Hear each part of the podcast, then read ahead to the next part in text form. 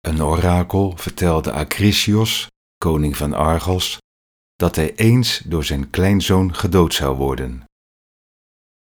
Hoed u voor uw kleinzoon, want hij zal u, uw troon en uw leven ontnemen.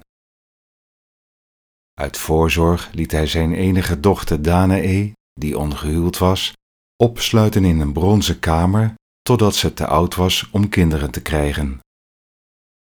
Er werden bewakers aangesteld om alle mannen op afstand te houden.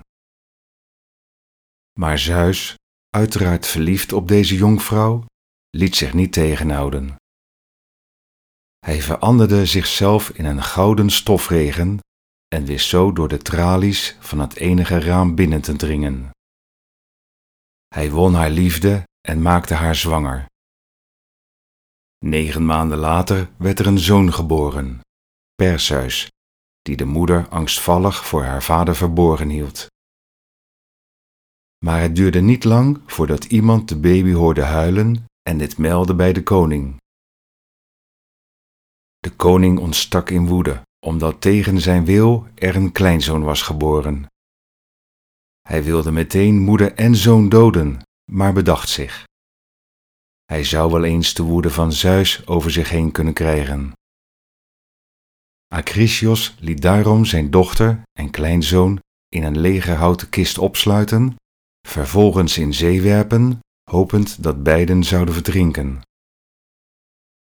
Gelukkig beschermde Zeus moeder en zoon tegen de gevaren van de zee. Hij vroeg Poseidon de golven te kalmeren en liet ze landen op het eiland Seriphos.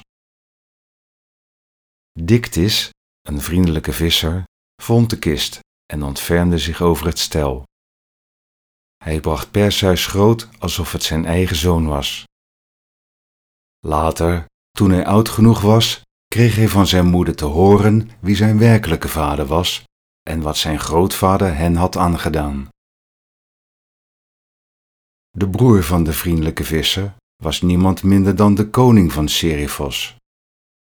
En deze koning, Polydectes, wilde erg graag prinses Danae als vrouw, maar deze had daar weinig belangstelling voor.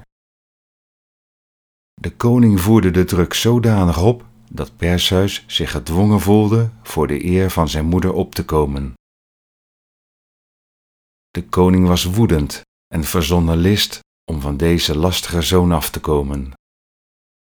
Hij veinsde dat hij ging trouwen met Hippodamea, de dochter van koning Oinemaios van Pisa. En omdat hij wist dat Perseus geen paard bezat, eiste hij van elke inwoner paarden als huwelijkscadeau. Deze meldde zich snel aan het hof. Hij legde uit dat hij geen enkel paard bezat en vroeg of hij een ander huwelijkscadeau mocht geven. Het maakte niet uit wat. Daar had de koning een pasklaar antwoord op: het hoofd van de Gorgo Medusa. Medusa was een van de drie Gorgonen.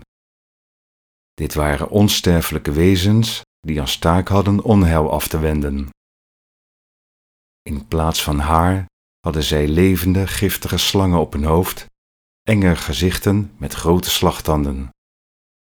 Hun afschrikwekkend uiterlijk was ook letterlijk bedoeld om boze geesten af te schrikken en wie te dicht in de buurt kwam met een blik in steen te veranderen. Er was nog nooit iemand van de Gorgonen teruggekeerd. Haar twee oudere zussen, Stena en Uriale, waren nog steeds onsterfelijk. Maar Medusa was ooit gestraft door Athena. Zij was eens een mooie vrouw die erg prat ging op haar mooie goudkleurige lokken. Maar ooit had ze zich door Poseidon laten verleiden tot een vrijpartij in, nota bene, de tempel van Athena.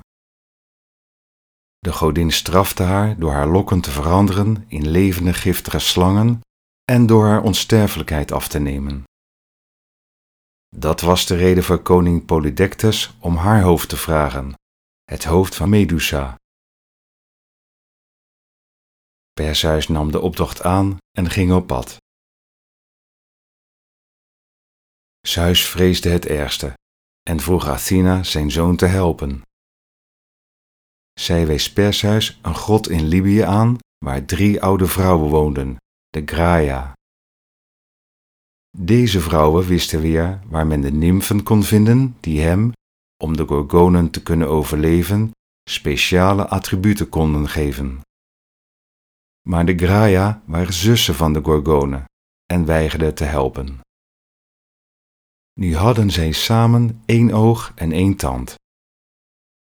Toen de een het oog doorgaf aan een ander, zodat zij de vreemdeling kon bekijken, pakte Perseus het oog af en dreigde het pas terug te geven als ze hem hadden verteld waar de nymfen woonden.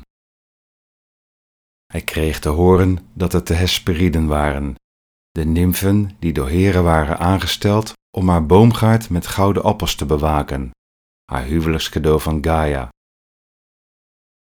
De Grea kregen hun oog terug. Van de Hesperiden kreeg hij een kibisis, een zak om het hoofd van Medusa in te doen.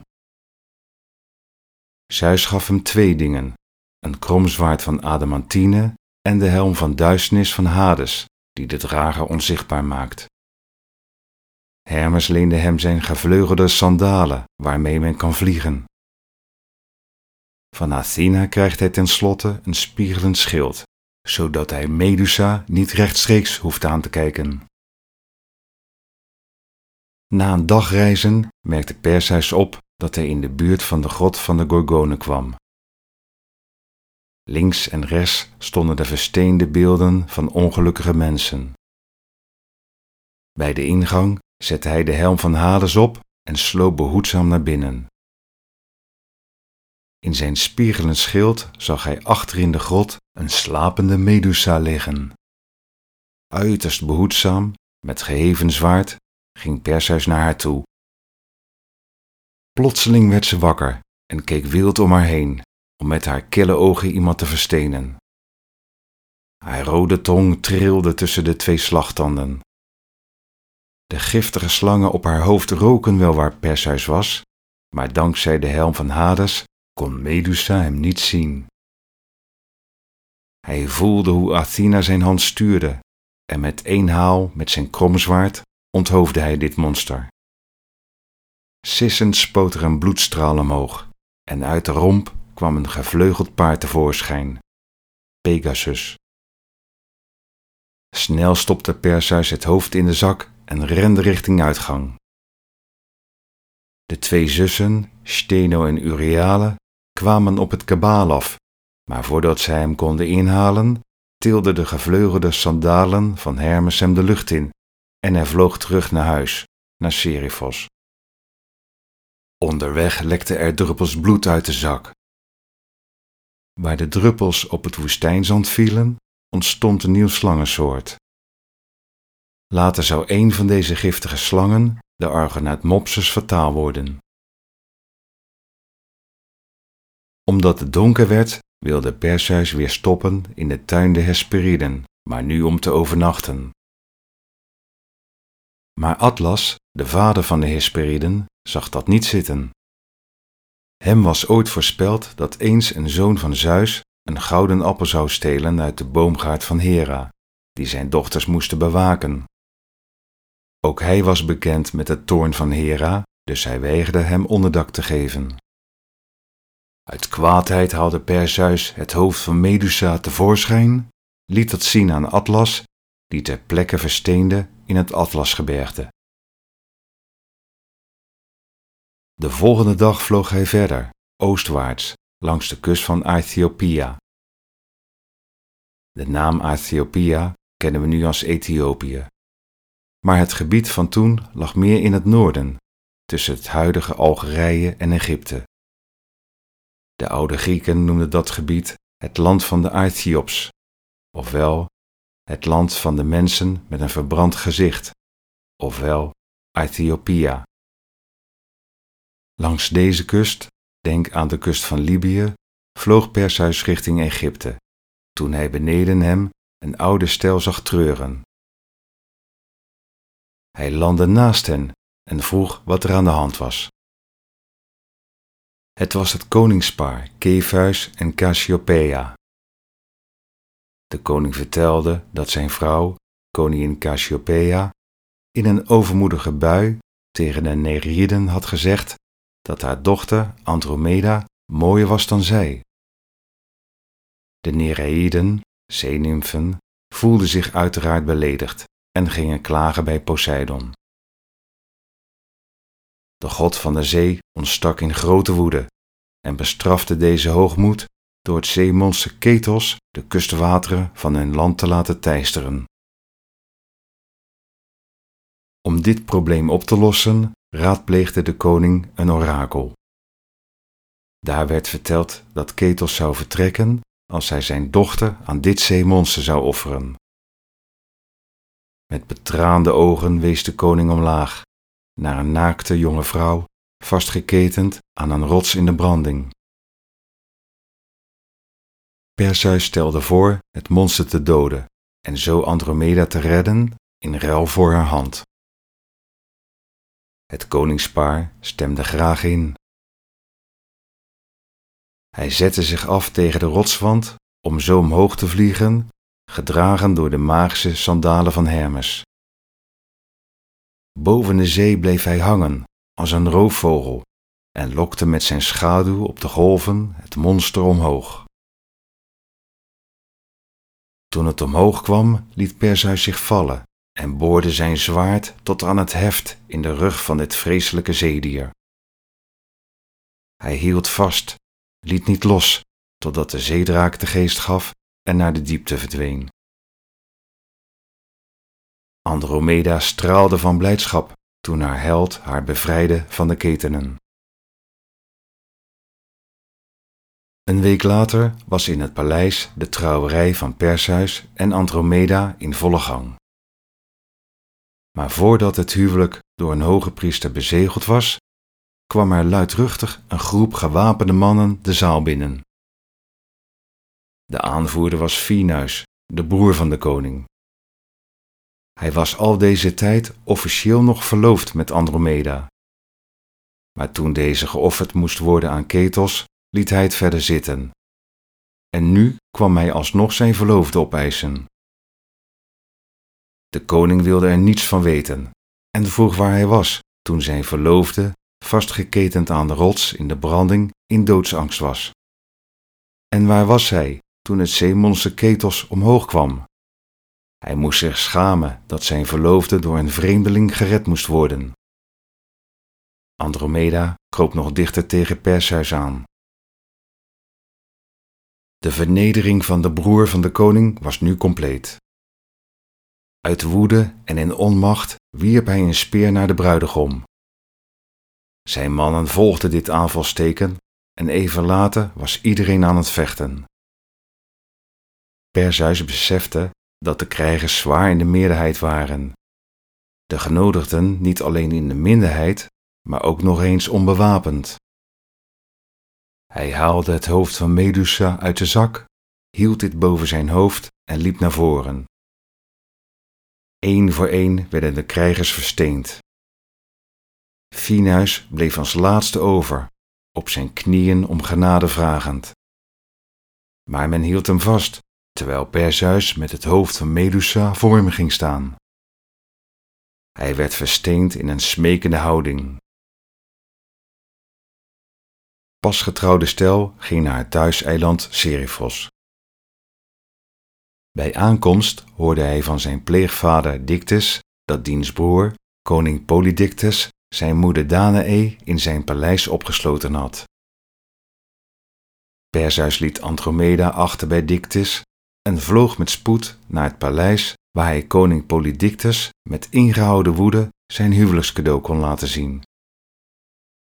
Voordat de koning zijn blik kon afwenden, was hij al versteend. Perseus verklaarde dat nu de broer van de versteende koning, Dictys, de vriendelijke visser, de nieuwe koning was en bevrijdde zijn moeder. Hij gaf de helm, het kromzwaard, de kibisis en de sandalen aan de boodschapper Hermes, die alles weer terugbracht naar Zeus en de nymfen in Afrika. Hij schonk het hoofd van Medusa aan Athena, die het afschrikwekkende hoofd aan haar schild bevestigde.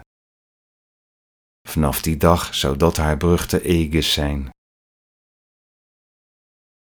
Daarna besloot hij naar Argos te gaan, om vrede te sluiten met de man die lang geleden zijn moeder en hij zelf als baby liet opsluiten in een kist en in zee liet werpen, zijn grootvader Acrisios, de koning die te horen kreeg, hoed u voor uw kleinzoon, want hij zal u uw troon en uw leven ontnemen. Maar Argos hoorde dat zijn grootvader vertrokken was. Deze had gehoord dat Perseus onderweg was en vluchtte, nog steeds bang dat de profetie zou uitkomen, naar een bevriende koning, koning Teutamides van Larissa. Perseus kwam uiteindelijk aan in Larissa, waar op dat moment koning Teutamides spelen ter ere van zijn jarige vader hield. Acrisios zou er ook zijn. Maar hij zag zijn grootvader niet en besloot te wachten tot het banket van die avond. Om de tijd te doden nam hij deel aan de spelen. Bij het onderdeel discuswerpen pakte hij een metalen schijf en wierp die zo ver mogelijk weg. Door een onverwachte windvlaag raakte de schijf uit koers, richting publiek waar zijn grootvader zat. Acrisios was op slag dood. De profetie was uitgekomen, maar het stemde hem droevig. Perseus vaarde terug naar Argos, naar zijn moeder Danae en zijn vrouw Andromeda. Als wettelijk opvolger van zijn grootvader had hij alle recht op de troon van Argos. Maar hij begreep dat de goden zo'n kroning niet zouden zegenen. Hij ruilde met de koning van het nabijgelegen Tyrins van troon en bestuurde deze stad voor vele jaren. Daarna stichtte hij ook nieuwe steden, waaronder de beroemde stad Mycene. Andromeda schonk hem zeven zonen en een dochter. Een van de nakomelingen, Perses, zou later oostwaarts eindigen en zo de voorouder van een nieuw volk worden, de Persen. Als dank voor haar trouw aan zijn zoon plaatste Zeus haar als het sterrenbeeld Andromeda aan de hemel. Haar moeder Cassiopeia kreeg ook een plek, maar hij plaatste haar sterrenbeeld vanwege haar hoogmoed ondersteboven.